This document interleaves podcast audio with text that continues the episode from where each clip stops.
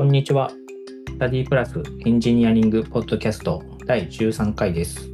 タディプラスエンジニアリングポッドキャストは、主にスタディプラスのエンジニアが業務で関わった技術的なことや最近気になっている技術などについて雑談をするポッドキャストです。今日のホストはソフトウェア事業本部開発部の大石です。今日はリモートワークをテーマにした回ということで4人のゲストをお呼びしました。1人ずつ所属しているチームとお名前をお願いします。はい。えっ、ー、と、CRE の、えっ、ー、と、富山です。今日はよろしくお願いします。お願いします。はい。えっ、ー、と、新規事業のチームでエンジニアをしています、石上です。今日はよろしくお願いします。お願いします。はい。モバイルクライアントチームのテックリード、若宮です。よろしくお願いします。お願いします。はい、SRE チームの水口です。よろしくお願いします。はい、お願いします。皆さん、今日はよろしくお願いします。お願いします。お願いします。はい。では、今回はリモートワークの回ということで、先日の弊社の開発者ブログの方で、リモートワークに関する記事を公開しておりました。スタディプラスメンバーのリモートワーク作業環境事業パート2という記事です。でここで今回書かれていた内容について、ポッドキャストでも掘り下げて、メンバーそれぞれがリモートワーク環境でこだわっていることですとか、何かリモートワーク環境で悩んでいるお悩みポイントなど、そういったものがないかというところをお話伺えればと思います。はい。では、まずは各メンバーのリモート環境のこだわりポイントの紹介というところをお聞きしていければと思っています。では、本日4人のゲストがいらっしゃいますので、それぞれのゲストの方からまあ、簡単に自己紹介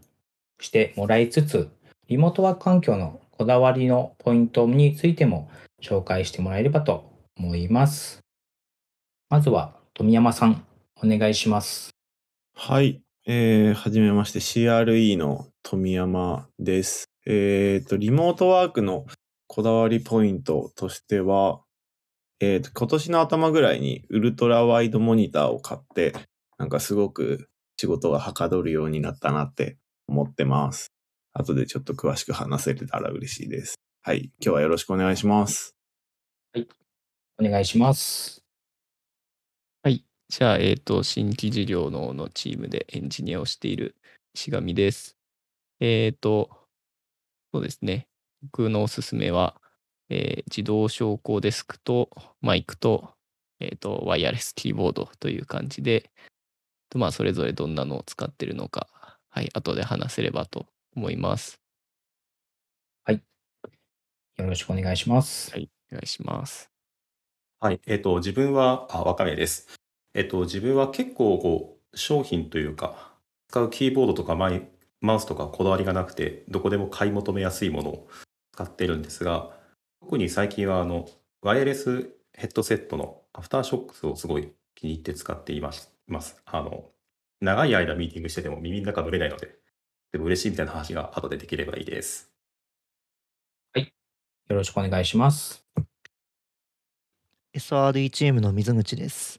えっと、こだわりポイントとしては、もともと自作キーボード大好きで、あのハッピーハッキングキーボードのような形の赤軸のキーボードを使っていたんですけれども今年ハッピーハッキングキーボードのあのプロフェッショナルクラシックを購入してそれがかなり使いやすくてかなり気に入って使っています。他にもまあ椅子やあのオーディオ機器などいろいろあのリモートワークに利用しているのでその辺について後で詳しく話せると嬉しいです。よろしくお願いします。はい。よろしくお願いします。皆さん自己紹介と一緒に簡単にポインこだわりポイントをお話ししてもらったんですが、そうですね、なんかどこから掘り下げていくのがいいんだろうと思ったんですが、最初に話したい方とかいらっしゃいますでしょうか？これが自分のこだわりだっていう。なんか自宅だと、あの、ブログの方では書いてたと思うんですけど、まあ、みんな実は自動昇降デスクを買って使っているというのが、ここにいるメンバーだった気がしており、はいはいはい。はい。実際皆さん自動昇降デスクを上げたり下げたりしてますかってところあたりから入っていくといいんじゃないかなと。そうですね。僕、自動昇降デスクじゃないメンバーが唯一僕で、それで実際に購入ししたいので、検討を材料にしたくて、実際に昇降してますかとかちょっと聞きたいですね。そうですよね。はい。使しっている方、あ、しない。富山さんのって電動でしたっけ？あ、僕のは電動ですね。電動だけど上げ下げあんましないんですか？あ、しないですね。しなくなっちゃいましたね。ただなんかあの、す、座、座ってるポジションでも、あの、ベストなポジション、ベストな高さに調節できる便利な机になり下がっうんうん。確かに。微調整ができますよね。た。そうなんですよ。はい。石上さんも自動昇降デスクですけど、そうですね。僕はまだかろうじて、あの、時々使ってるんですけど、時々立ってやってるんですけど、だんだん確かに使う機会が減ってきて、ちょっと座ってる時間がだんだんやっぱ長くなってきてるかもしれないですね。はい。若宮さんも、若宮さんは昇降デスクだけど人力自動ではないってことですね。そうです。手回しでぐるぐるあの回して上げたり下げたりするやつで、自分結構使ってて、あのミーティングしてるときにあの顔映ってると結構左右にゆらゆら揺れてることがあるんですけど、立ってて、こう腰回しながら喋ったりとかよくしていて、実は今も自分立って喋ってるので、結構こう上げ下げしてる方かなと思います。はい。素晴らしい。素晴らしいですね。人力の場合は結構どれくらいのこう、なんでしょう、力が必要になりますか？でも力ほ、あ、でも乗ってるものが軽いからかな。そんなに力必要だと思ったことはなくて、なんか回した回数でこうこだわる人は何回ししたら自分のいい高さってやるらしいんですけど、自分こうぐるぐる回していい感じの腕の高さになるまでこう回して戻してっていうことをしてて、はい。なんか1分ぐらいですかね、かかっても。うんなんか無心になって回してるとそんなに気になることもないぐらい早く上がったり下がったりしてくれます。なんか運動にもなりそうですね。そうなんですよね。そう思いました。結構ぐるぐる、あそういうイメージしたので、はい。あとあれですかね、一回上げた後に、あの、すぐ下げるとちょっとこうもったいないんで、スタンディングでやろうって気持ちがこう盛り上がりますね。こうぐるぐる上げてる間に手回してるんで。皆さん、まあ、たまに上げたり、下げたりしてるってことなんですけど、なんかどういうタイミングで動かしているんでしょうか？ありますか？そういう、ちょっと疲れたから立ってやるとか。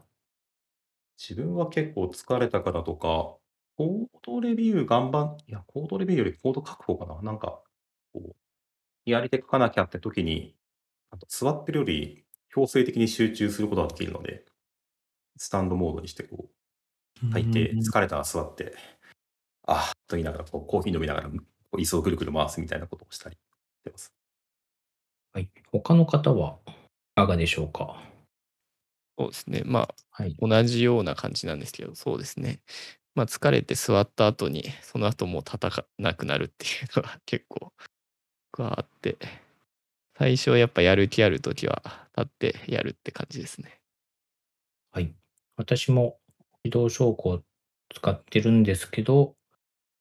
座っていても結構やっぱり同じ体勢になってしまって疲れてくるというか、なんか足がだるくなってくるので、なんかそういう時にたまに立って仕事すると、足のなんか周りの固まってた血、なんか血の流れが良くなるみたいなことがあるなと思って、これはそのブログにも書いてましたけど、はい。たまに立つとすごい気分転換になって気持ちいいなと思ってます。はい。あちなみになんですけれども若干購入を躊躇してるあの検討しつつ躊躇してる身としてちょっと気になってるところがあってケーブルの取りまとめって皆さんどうやってますか？あの自動昇降するにあたって例えばあの電源アダアダプター類とか結構ごちゃごちゃしてると上げ下げしづらいのかなと思ってて若干今僕の机が かなり汚いみたいなところもあってなかなか整理しないと自動昇降ってやりづらいのかなと思っていてなんか皆さんそこら辺ってあの気にしてケーブルでまとめたりとか伝えてますか？はい。どなたか。なんか、僕は、あれや、あれ、なんだっけ、なんかケーブルラックとかも売ってるじゃないですか、アマゾンとかで。はいはいなんか、そういうのじゃなくて、なんか、100均のなんか、ワイヤーのなんか、壁にかけるやつわかります？あの、なんか、うんうん工事用のやつ。あれと、なんか結束バンドと、なんか結束バンドを壁につけるためのなんか、プラスチックのなんか、あ、部品みたいなのがあるんですけど、その3つ買って、机の天板の真裏にそれを貼り付けて、あそこになんかあのー電源タップ1個引いてきて、で、机の裏で全部まとまってます。おおだいぶ綺麗なそうそうで、なんか、い机からは1本電源タップのケーブルだけ下に落ちている感じ。うんうんうんなんかそれだとなんか結構じ自由に昇降できてなんか良さげな感じですよね。あ、そうなんです。ん他の方は同じように工夫されている方いらっしゃいますか？自分、工夫というよりはたまたまなんですけど、買ったディスプレイが USB Type-C で給電とあのモニター出力できるタイプだったんで、モバイルエンジニアにあるまじきことなんですけど、ほとんどあのケーブルがないんですよね、机の上に。うんうんうん。あ最近あの、Android, Android 端末もワイヤレスでデバッグできるようになったので、あのそこもあって、もう机の上は、なんでしょうね、モニターと Mac をつなぐケーブル1本と、まあなんか物理デバイスつなぐように垂らしたようなケーブルが2、3本。で、机の下はモニターがつながっている電源コンセントのみみたいな感じですね。なるほど。だから、まあ、昇降しても、モニターのアダプターと電源のケーブルだけってことですよね。そこだけがうまく。うし後ろをちょっと回しておけば。いや、はいせっかくあの、昇降デスク買った時に必要なのかなと思って、その付属というか、セットになっている、裏にケーブル垂らす用のこの蛇腹買ったんですけど、うんつけるのめんどくさいなと思って見てて、これ何に使うんだろうってなっちゃって、結局使わず、押し入れにずっとしまってあります。ありますよね、そういうやつ。いや、必要そうに見えるんですよね、こう。実際使ってみたらうん1本しかケーブル出せないから、使うとこがどこにもなかったっていう。はい。石上さんは何か工夫ありますでしょうか？そうですね。今の若宮さんの話に結構近くて、僕もケーブルが多分少ない方なので、そうですね。割と、なんかそのままでもあんまり気にならないというか、まあ、証拠の邪魔にもならないし、そんな見た目も気にならないレベルなので、あんまり何もしてないっていう感じですね。なんか、そんな感じなんですけど、水口さん的には納得されましたでしょうか？とりあえずちょっとケーブルを机の裏にまとめる工夫を まず始めようかと思います。うん。うんちょっと僕の机の上いやそこに置くなっていう話でもあるんですけれどもちょっとあのーインテルナックを使ったなんかあのプライベートクラウドの自宅版みたいなやつがいたりして結構謎なことになってしまってるのでちょっとケーブルを減らすっていうソリューションが取れないという 状態なのでとりあえずちょっとケーブルをうまく見えないようにして隠す努力をまずしていこうかと思ってます。はい、皆さんありがとうございます。はい今、結構自動昇降デスクだけで時間を使ったんですが、はい。他にこだわりポイントで、そうですね。富山さんのウルトラワイドモニターを買われて左右にウィンドウを並べて作業できて便利ということなんですけど、はいはいはい。はい。こちらは、どの、はい。なんかより掘り下げて、こだわり、おすすめポイントを教えていただけないでしょうか？あこれ、大石さんも使ってますよね。はい。ですよね。私もウルトラワイドをそうそう。使ってます。大石さんの確か 4K だったと思う。僕なんかそれより一回りちっちゃいやつなんですけど、なんか普通のあの16対9のモニターだと結構左右並べると結構狭いじゃないですか。なんかサイトとか見ててもなんか横スクロールが発生したりするけど、はい。ウルトラワイドだと、なんかちゃんと、ちゃんと普通に見れるというか、なんかできるので、左右になんか横にブラウザやって、隣にテキストエディター出して作業するみたいなことができて、なんかめちゃくちゃ便利だなって思ってます。はい。私も、まあ、同じようなと使い方なんですけど、もともと私、16対9のディスプレイでも画面左右に半分にして使っているのがまあ普通だったんですけど、ウルトラワイドになったら、左右じゃなくて、左、左真ん中、右みたいな、3つのウィンドウをこう並べるはいはいはい。風、なんかそのスタイルが結構慣れちゃいましたね。で、あ、3つに割ってるんですね。3つで、はい。右脇はずっと Slack を表示しておいて、後の2つで、その都度、なんかブラウザとか、なんかドキュメント編集する画面開いたりとか、はい、おー。やってます。か。はい。まあもしかしたら、ページとかサービスによってはそれだとちょっと横幅が足りないっていうものそうですよ。もあるかもしれないですね。はい。大石さんの 4K っていうのもあるのかな？あんま関係ないか。いや、解像度も、あれです解像。度がやっぱり高い方がやりやすいですよね。うんうん。そうそう。はい。ありがとうございます。では、他の方だと、キーボードを上げている方は何人かいらっしゃいますが、石上さんはワイヤレスキーボード、そうですね。やっぱワイヤレスがいいなっていう感じで、まあ、HHKB がやっぱ前から使ってて使いやすいので、そうですね。なんかハイブリッドのやつをワイヤレスで使ってますね。はい。私も実は HHKB のハイブリッドのワイヤレスで使っているんですが、水口さんはワイヤレスではない HHKB のプロフェッショナルクラシック使われてるんですけど、そうですね。はいそうですね。ちょうどあのタイプ C でつなげるタイプの HK HKB のプロフェッショナルクラシックで僕は仕事してますね。なんか特に Y 多分こういうところでワイヤレスを選ばないから机とかがケーブルまみれになるんだと思うんですけれども いやでもやなやっぱりちょっと僕は安安さに負けて クラシックの方を選んじゃいました。なるほど。特にワイヤレスはマストではないけど、ワイヤレスが嫌っていうことでもない。うーんちょっと僕使ってるトラックボールとかがたまに接続が怪しかったりとかするのであんまりなんか若干まだ信用してないみたいなところがあったりしますね。うんなるほど。確かに。私もたまにワイヤレスで使っていると、キーが連続して入力されたりとか、そういうことが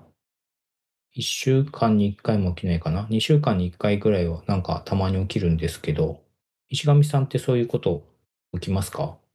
ああ、確かに稀に、そうですね。確かに2、3週間に1回ぐらいはありますね。キー入力してるときに、あとかいがバーって入力されたままになっちゃうみたいな。ありますね。ありますよね。うん、そんな頻繁じゃないんで、まあ、いいかなと、いつも電源落として、うんうんちょっと、まあ、若干ちょっと、まあ、嫌だなとは思いますけど、まあでも、ワイヤレスのメリットの方が勝ってるかなっていうはい。感じですうね。ん。まあ私も結構そんな感じですね。はい。キーボードの話が出たので、水口さんがトラックボールもこだわりポイントとして書かれているんですけど、こちらは、あはいそうですね。ちょっとあの多分これもあの机の上が汚いっていうだけだと思うんですけれども普通のマウスを使うには机の上がちょっと狭狭い状況にありすぎてどうしようかなと思って机を片付けるっていうのを選ばずにトラックボードを選ぶというなんかちょっとしょうもない解決策で今あのなんとかしてますね。で実際トラックボールに慣れてしまうともう普通のマウスにはまあ戻れないなというぐらい快適で。かなり使いやすくて重宝しています。はい。あの、まあ、MacBook とか使っている人だと、トラックパッドをそのまま使っている人の方が多いと思うんですけど、あえてトラックボール使うっていうのは、どのあたりにそのなんかメリットというか使いやすさとかあるんでしょうか？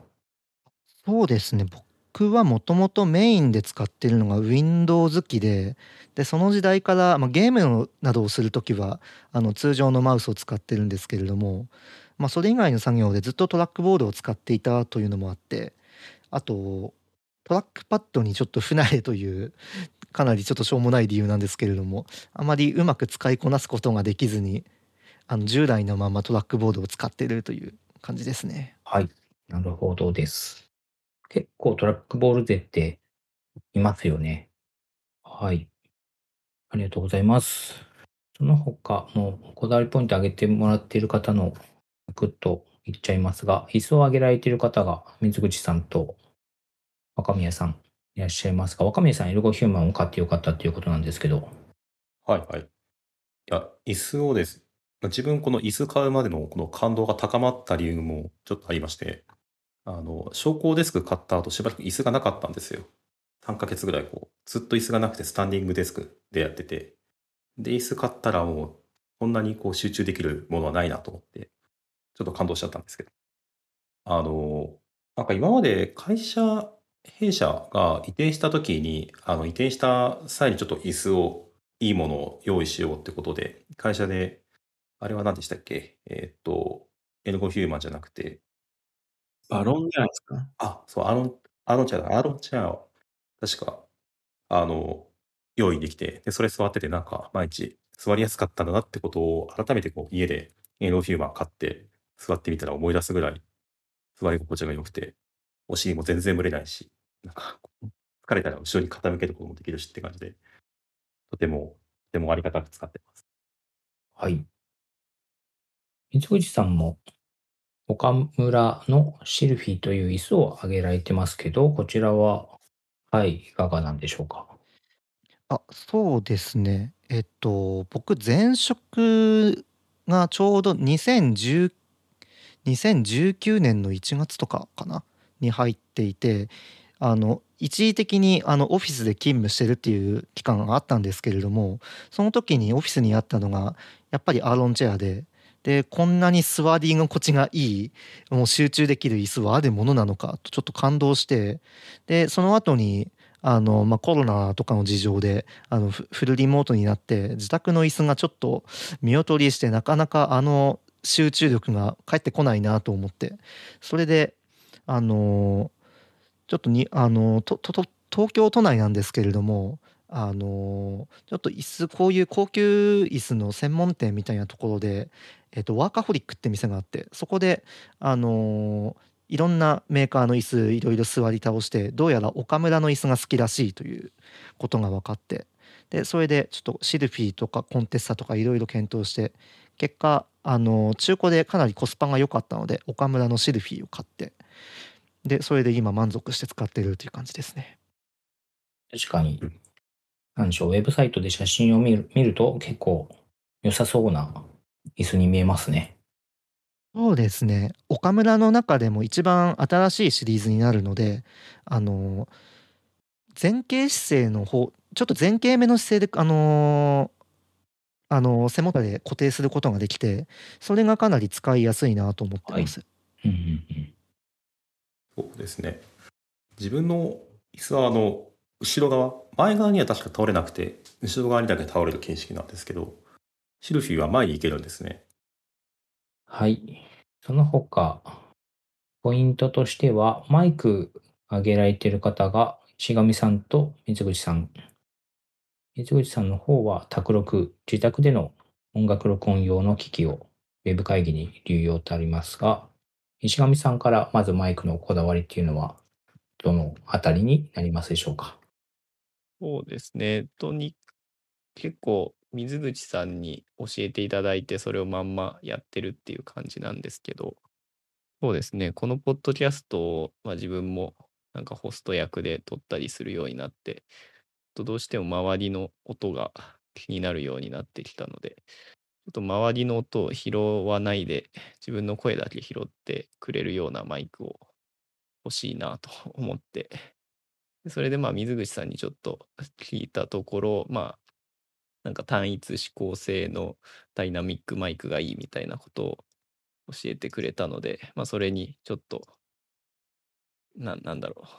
そういうマイクを選んで買って使ってるっていう感じですね。はい。ありがとうございます。水口さんから紹介されたということなんですけど、水口さんの方はいかがでしょうか？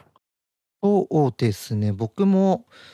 まあ、こだわってるポイントというかウェブの会議に使っている機器というのはちょっと石上さんが使われてるものにオーディオインターフェースが追加されたぐらいの感じなんですけれどもまあ多分あの聞く側も、まあ、話す側も多分どっちも音が多分綺麗に聞こえてるとは思うのでなんかあんまり音音質音質が悪くてなんかストレスみたいなことは多分起きてないんじゃないのかなと信じたいですね。はい。水口さんの音声は、多分このポッドキャスト聞いてる人もわかると思うんですけど、かなり普段の会議でもそうなんですけど、すごい聞きやすいなとは思っているので、やっぱり自宅での音楽のやっぱり録音用、録音用っていうのが、かなりなんでしょう、音質が良い形で音声が拾えてるんじゃないかなと思うんですけど。ちょっとオーバースペック気味みたいなところありますよね。うんうんうん。でもまあそのそのくらいでちょっとうんなんか殴って解決してるみたいなところがありますね。はい。あの、世の中のポッドキャストの収録しているような人たちが、まあ、揃えてそうな環境。うんうんうん。はい。はい。なるほど。ありがとうございます。はい。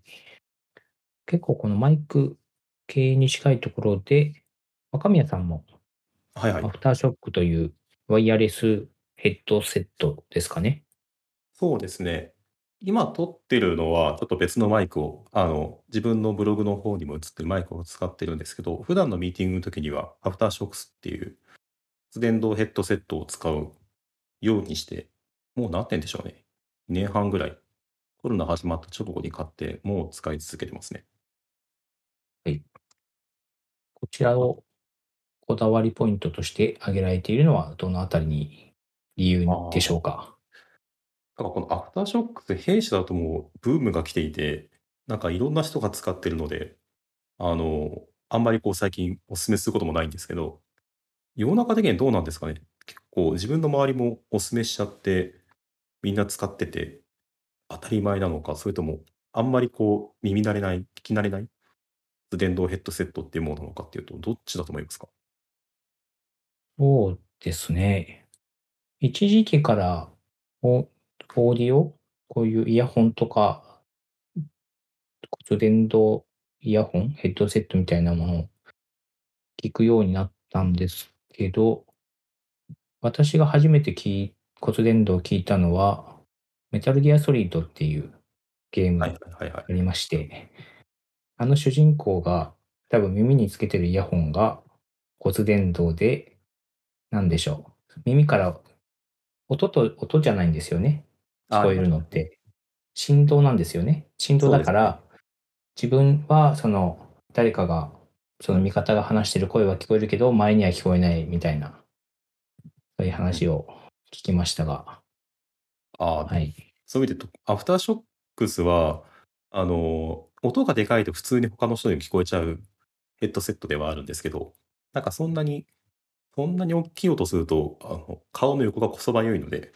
普通に使う分には、あの、聞こえにくいヘッドセットだと思います。で、すごい嬉しいのが、あの、指向性が高くてですね、あの、ミーティング中にこう、まあ、みんな朝やってるっていうとちょっと語弊はあると思うんですけど、ちょっと水取りに行くとか、あの、隣の席に、部屋に行ってお菓子取ってくるとかあると思うんですけど、そういう時に立って移動した音が、あの、マイクミュートしなくてもあまり入りにくいものになってます。で、耳が中にこう、イヤホン、なんでしょうね、カナル型みたいな感じ入れないので、耳の中がこう痒くなったりとか汗かいたりしにくくて、一日中かけててもそんな辛くなくて、で、バッテリーもなんか一日使う分には全然持つっていうものなので、なんか仕事中に音楽聴いてて、ミーティングが来たらミーティングで話をして、その終わったら音楽聴きながらコードを書いてっていうのを一つのヘッドセットでこう続けられるような、なんかそういう便利なヘッドセットですね、これは。はい。で、そのヘッドセットが、社内的には大流行している。大流行してると思います。なんか最初は何でしたっけね自分と同じチームのエンジニアが買ってたと思うんですけど、だんだん今ディレクターの人とかも買ってたりして、ミーティングで顔を映すと結構みんなアフターショックス使ってる感じがあります。なるほど。たまに Amazon でセールしてると、Twitter とかのタイムラインで流れてくることあるんですけど。ありますよね。近場のヨドバシカメラに行ったら2階にこの骨伝導ヘッドセット売ってますって書いて、デカデカと出ていて、あもともとこれクラウドファンディングか何かでやったもので、なんかすごい人気になってくれて嬉しいな。早く次の出たいかなと思いながら待ってます。あ、なるほど。まあ、新型ってことですか？ですです。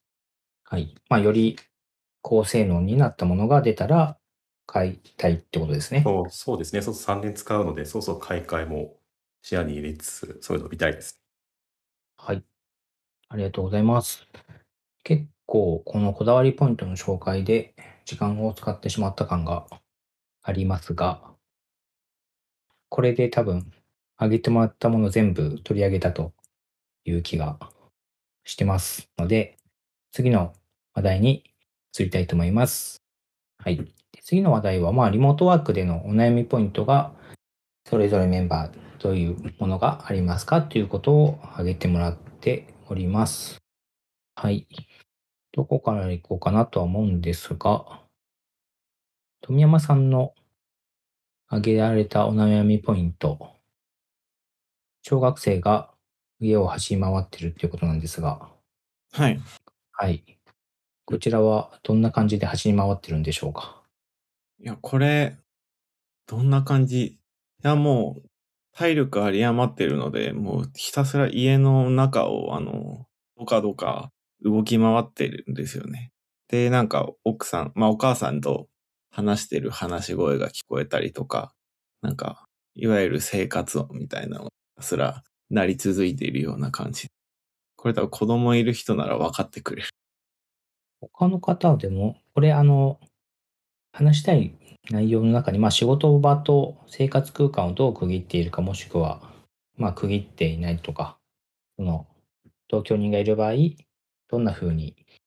そこの辺をうまくやってますかみたいな、はい、話題があったんですけど、そういう意味だと、どうなんでしょう？何もやってないってことなんですか？いや、今は、なんか寝室の一角を借りて、で、仕事をしてるんですけど、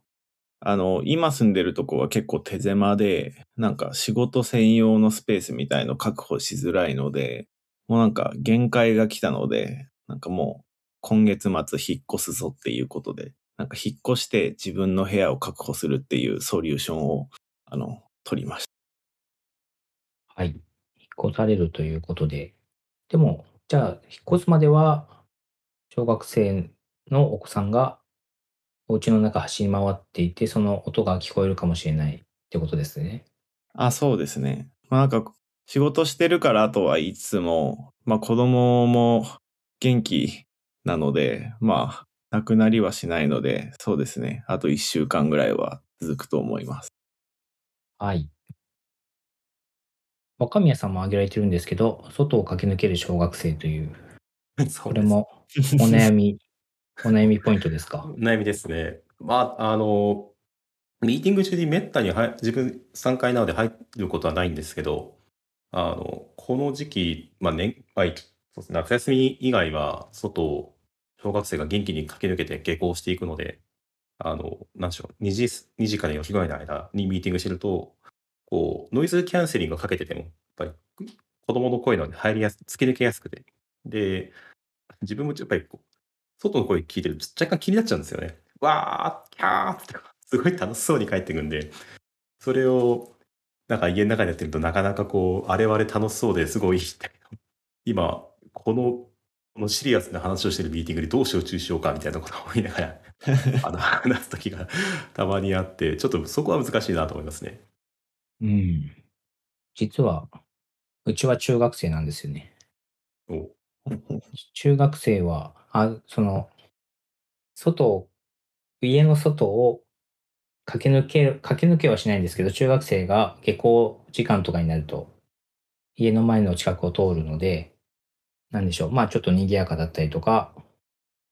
叫び声とかが聞こえたりしてます。はい。私もその時はちょっとミュートするとか、ちょっと切り替えたりっていうのはやってる感じですかね。うんうんうんうんうん。はい。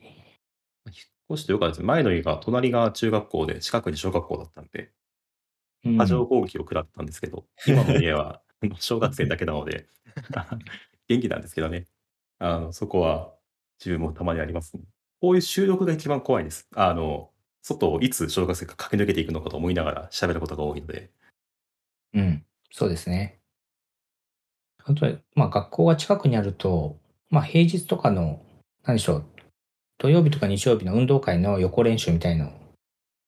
を平日にやるときありますよね。たまにありますね。あの、こう、元気になんか上がってる音が聞こえますよ。そう。もう本当に音楽とか、何でしょう、ああいうアナウンスとかもうんうん。本番と同じようになんか横練習するみたいな時があって、その時すごい賑やかなので、あれはなんかマイクとかでもどうしようもないレベルの音が聞こえる時あります。ありますね。はい。石上さんが挙げられているのは運動不足ということなんですが、はい、そうですね。通勤がやっぱなくなったのが、大きいなと思っていて、まあ、唯一のその平日の 運動できる、まあ、歩ける機会っていうのがなくなっちゃうので、ちょっとそれがやっぱリモートの、まあ、悩みであるかなっていう感じですね。はい。そうですね。しがみさんとはこう、リングフィットアドベンチャーとかそういうのでこう、リモートワーク中にやるみたいなのってチャレンジしたりしたことあるんですか？グフィットアドベンチャー、そうですね。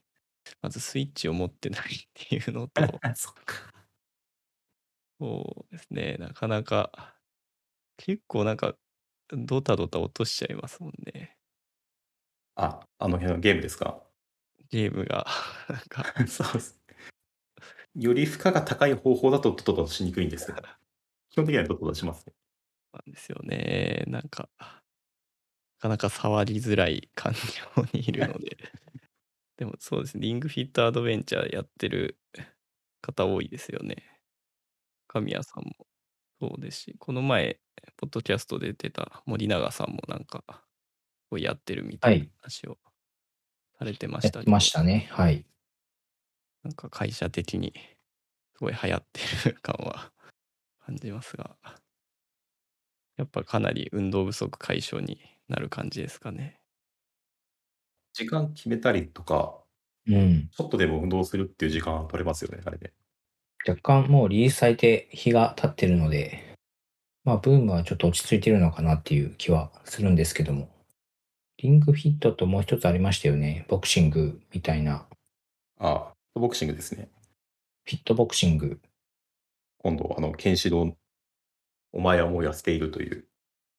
シリーズも出ることでおなじみのフィットボクシングですね。あれ？あっちのシリーズを私若宮さんがすごいやってるのとは前見た覚えがあるんですけど。はいはいはい。いや、一時期、リングフィットとフィットボクシング両方やってたこともあって、あの、毎日こう、一日一回やるようにしてたんですけど、だんだん両方やるのがめんどくさくなってきて、フィットボクシングになり、で、あの、先ほどのちょちょっと喋っていた、スタンディング状態しかない机の時に、あの、一日中仕事して8時間経った後にフィットボクシングするのにちょっと限界を感じてしまって、そこで記録が途切れて今、今に至ってる感じがしますね。なるほど。一日中立ってると、もう、それだけで体力使ってるってことですよね。そうです。なんか足やっぱり限界が来る感じがあるんですけど、もう、もう立ってらんないみたいな、かかと痛いみたいなので、そっからプラスアルファで、フットボクシングはできなかったですね。はい。うんうんうん。まあそこは、若宮さん挙げてる健康診断の数値っていうのもちょっと運動不足につながるのかなと思うんですが。はい、そうですね。やっぱり、コロまあ、ちょっと自分のけあの話なんであれですけど、あの、コロナに入った直後の時から少し数値が悪かったので、気をつけなきゃと思って、フィットボクシングしたり、リングフィットしてみたりっていう、そういうのがこの2年ぐらい続いてますね。はい。まあ皆さん、まあ誰でも結構運動不足もそうですし、年々やっぱり気になるなと、健康診断の結果が。はい。何かやっていかないと、意識してやっていかないといけないですね。なんか変、変更部作りますか？部活を。健康になる部活を。うん。リモートでやで結構今、運動不足の部分話したので、他の話題の方に行きますと、水口さんが業業務用の Mac と仕様の Mac をどう切り替えていくか、まあモニターとかスピーカーとか入力装置とか、なんかそのあたりのお悩みということなんですけど、はい。まあ、今まで僕あの今年の5月にあのスタディプラスに転職してきたんですけれども以前の会社があの使用 PC をあの業務で使えるような会社だったのであまりそこのあの区切りがなくてもう業務終わったらとりあえず勤怠をそこで切ってで自分の好きななんかコード書くぞみたいな感じのことがさっとできたんですけれども、まあ、それもそれでなんか切り切り替えが できできてるのかできてないのかちょっと若干怪しいところはあるんですけれども。前はあのまあそこの辺物理的なあの機器についてはスッとスイッチができたんですけれども今ちょっと PC が2つ出てきていやどうやってこれケーブルつなぎ替えてもうあの外部のモニターにつないでいろいろやっていけばいいんだみたいな感じで毎日ちょっとガチャガチャガチャガチャあの退勤後出勤時にちょっといろいろガチャガチャやってしまっているのでちょっとどうしたものかなというのがちょっとここ最近の悩みですね。これは、まあ皆さん、もちろん業務用の PC、MacBook と仕様のコンピューターって分けられて使っていると思うんですけど、他の方はどんな風に切り替えられていますでしょうか？この話僕も結構教えてほしいですね。自分はあの、さっき喋った通り、ディスプレイが USB Type-C で一つつなぐとつなぎ替えられるタイプなので、ディスプレイにその Mac 用のケーブル、あとライトニングケーブルでキーボードとトラックパッドをつないであって、ディスプレイに挿してる Mac をもう、もう MacBook Pro なので畳んでしまって差し替えちゃうってことしてますね。ああ、それであるのか。するとあの物理的につながっているので、もうケーブル1本で差し替えでつながるみたいな。ヘッドセットだけめんどくさいんで毎回ちょっとつなぎ替えてるんですけど、なんかそれでこう仕事用と業務用を物理的に差し替えるみたいなことしてます。他の方は結構似てるんでしょうか？なんかあれですね、もうデスクでは使用の PC はあんま使わないで、あのリビングの方でラップトップで、まあなんか膝に乗せたり、まあ普通にダイニングテーブルでやったりとかで使ったりしてますね。ということは、仕様の PC はディスプレイにつないだりとか、キーボードとかつながない。つながずに、もう電源もつながずに、あの、充電が持つまでやるみたいなとか、なんか、そその本当にその MacBook だけでやるスタイルで最近は使ってますね。なんか M、その M2 の Mac にしてから結構充電が持つようになったので、なんかそれでも意外といけるな、みたいな感じでやってますね。はい。M2 の MacBook Air ですか？そうですね。MacBook Air に最近なので。はい。なるほど。確かに。中何時間 ?15 時間とかですよね。そうですね。それぐらい持つとやっぱりなんか、まあそれぐらいなら、なんだろう、リビングでやるぐらいなら充電なくてもいけるので。なるほど。そうですね。水口さんが書いてるおすすめのドッキングステーションなどあれば教えてほしいということなんですけど。そうですね。若宮さんが、あの、モニターにのから出てるあのライトニングケーブルにつないでなんかもろもろ切り替えられるようにしてるっていうことだったので、まあ、モニターを買うか、まあ、いい感じのドッキングステーションを買うかの多分2択になるような気がしていて、で、まあ、若干ドッキングステーションの方がお安く済みそうなうん。気がするので。何かあの特に M1Mac との相性が良さそうなものがあればなんか皆さんなんか使われてるのあればなんか教えてほしいなっていうのは思ってますね。か、モニターにも最近 USB ハブみたいな機能がついてるからってことですよね。はい。モニターになんかマイクとか外付けのカメラがあればカメラ挿したりとかして、MacBook との接続はモニターから出てる USB の Type-C の1本で済ませる。はい。もしくは USB のなんかハブみたいなうんもの。はい。なるほど、なるほど。一応今ハブ的なものはつないではいるんですけれども M1Mac との相性がちょっと悪くて HDMI ケーブルとかあのディスプレイポートみたいなものをそっちに挿しちゃうとうまく画面に出力されないので今 HD あの PC を切り替えるたびにそのドッキングステーション的なものとその HDMI のケーブルをそれぞれ差し替えるっていうなんか工程がちょっと多くてめんどくさいなというのがあってちょっとドッキングステーションいいのないかなっていうのを探してるところですね。このあたりは詳しい方いらっしゃいますか私が使っているのもなんかサンダーボルトドックみたいなやつ使っているんですけど、それ HDMI がないんですよね。結構 USB Type A と Type C とかがなんかいっぱいついてるものは、を持ってるんですけど、HDMI も必要ってことですよね。いやなくても大丈夫ですね。確か HDMI とかも基本的に変換かまかませてるようなものだったと思うのであのそのようなものだったらちょっと変換のアダプターをかまして使おうかなと思ってます。逆に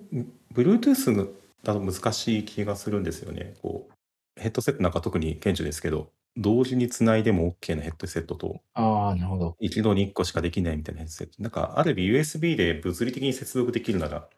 そのハブとかに挿しておいてハブをつなぎ替えればいいかなという。なんか Windows でそういうことを昔してる人だけが。で Mac だとどうなんですかね Mac 自体がなんかもう Bluetooth で全部つつないでくれっていう世界観が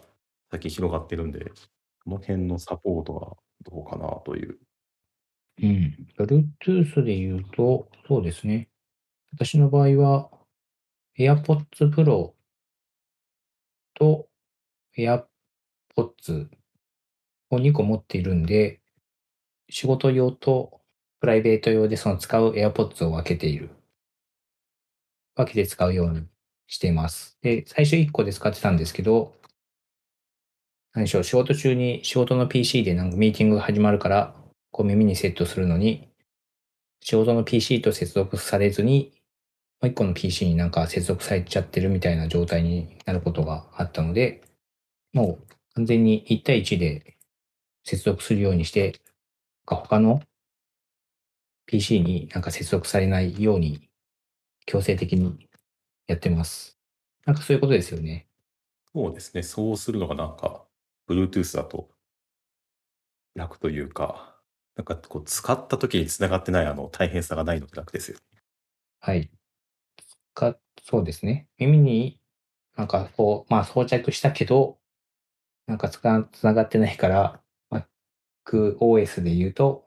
右上のなんかスピーカーのアイコンのところから切り替えるみたいな。そうです。はい。を、もうちょっとうまく切り替わったら、1台でも使えるかなと思うんですけど、はい。他の方でも、ちょっとこれをまたドッキングステーションは、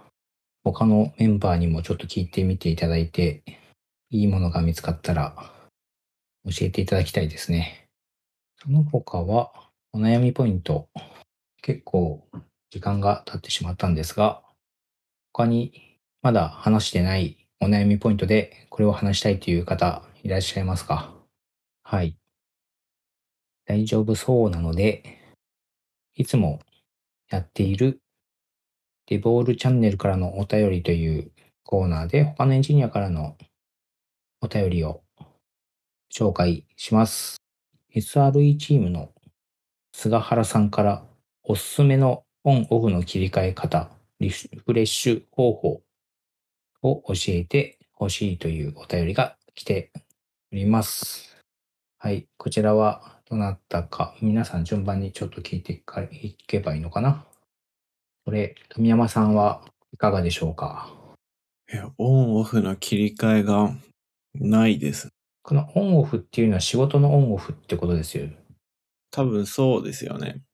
あんまりオンオフの切り替えとか意識したことはないんですけど、リフレッシュ方法みたいのだと、終わ、仕事終わった時というか、なんか仕事をする前に、なんか毎朝外に出て運動をするっていうのを頑張ってやってます。いけない日もありますけど。なんかリモートワークだとずっと家にこもってすると結構気がめいることがあるので、なんか朝外に出るのを習慣化するっていうのをやると結構リフレッシュになって仕事に身が入るような気がします。朝、外に出るっていうのは、なんかお散歩するってイメージですか？あ、なんか自転車に乗ってなんか走ってきます。なんかロードバイクやってて、なんか40キロぐらいフラッと走ってくるみたいな感じですね。40キロって結構な距離だと思うんですけど、時間ってどれぐらいってことなんですか？1時間半ちょっとぐらいで帰ってこれますね。うんうんうん。あ、それ、まあ、私全然自転車知らないんですけど、すごい時間、運動量じゃないかなって思うんですが、ダイエットも兼ねてます。はい。あはい。ありがとうございます。では、石上さんはいかがでしょうか？そうですね。オンオフが結構僕も意識してることないんですけど、結構、まあ、強制的に なんか切り替わるというか、そうですね。退勤してリビングの方とか行くと、まあちっちゃい子供がいるので、じゃれあったりしてると、なんかもう仕事モードではなくなってたりするので、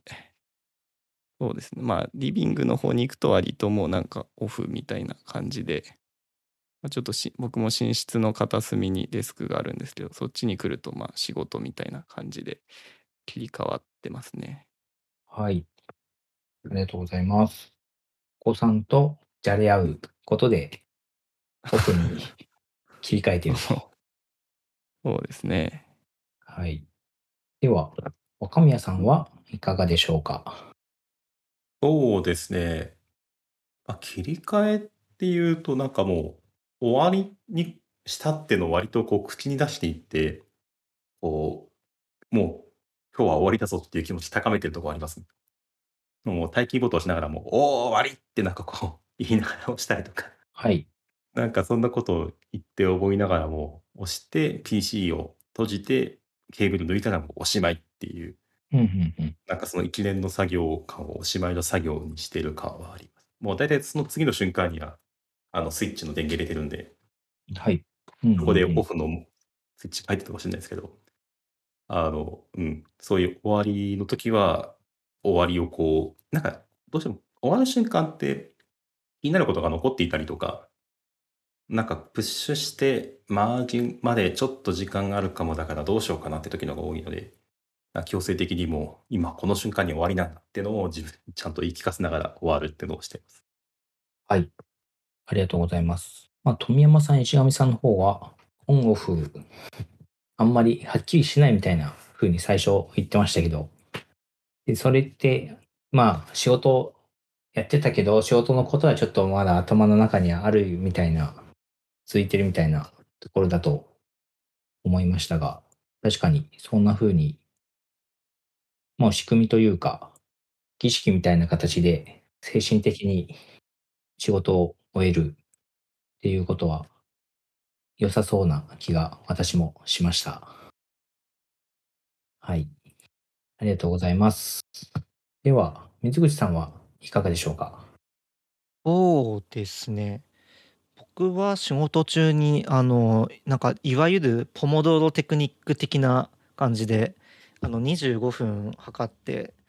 えー5分休憩してっていうなんかその周期であの仕事を集中してガッとやるようにしていてでその測るのに使っているタイマーみたいなものがなんか専用のものが一応売っていてですごい安いなやつなんですけれどもあの物理のその時計を動かしてあの仕事やるぞっていうモードに入るようにはしてます。はい。なので多分本当になんかオンオフ切り替えとかなんか仕事の集中のモード作るみたいな感じでや意識してやってるのはそれとあとこれ前やっちゃっててよくないなって思ってやめたことなんですけれども寝巻きのまま仕事をしないっていうやつですね。はい。意外大事ですよね。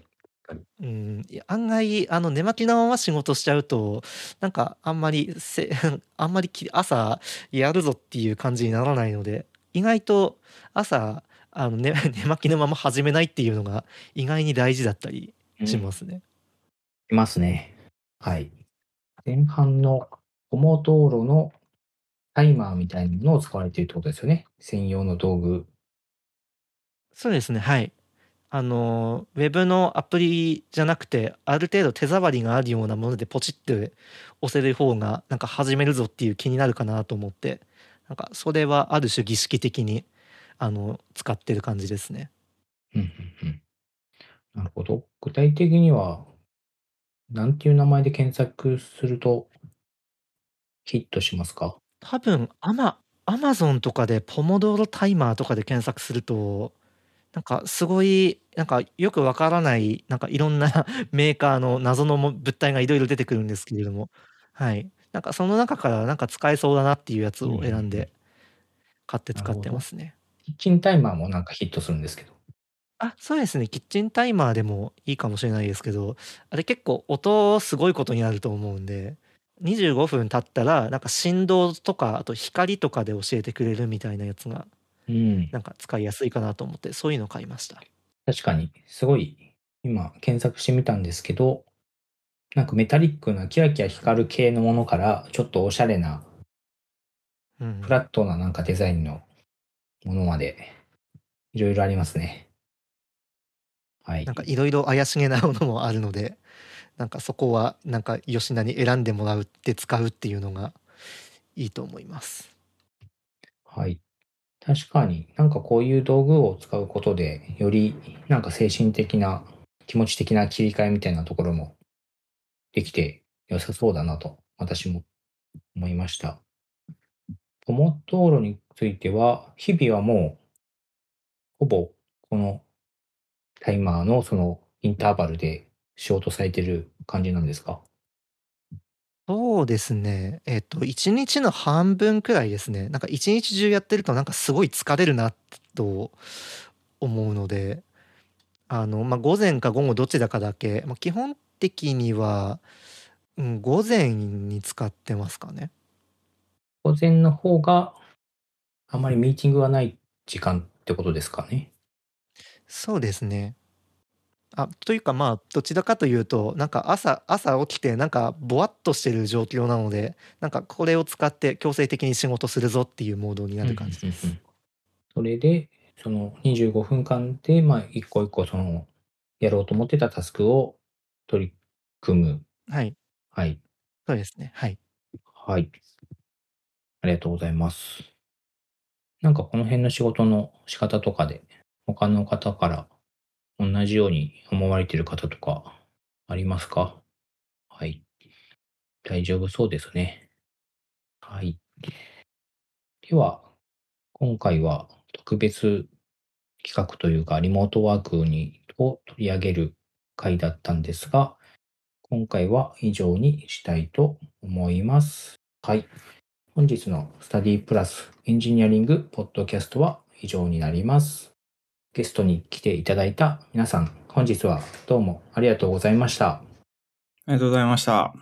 りがとうございましたあ。りがとうございました。はい。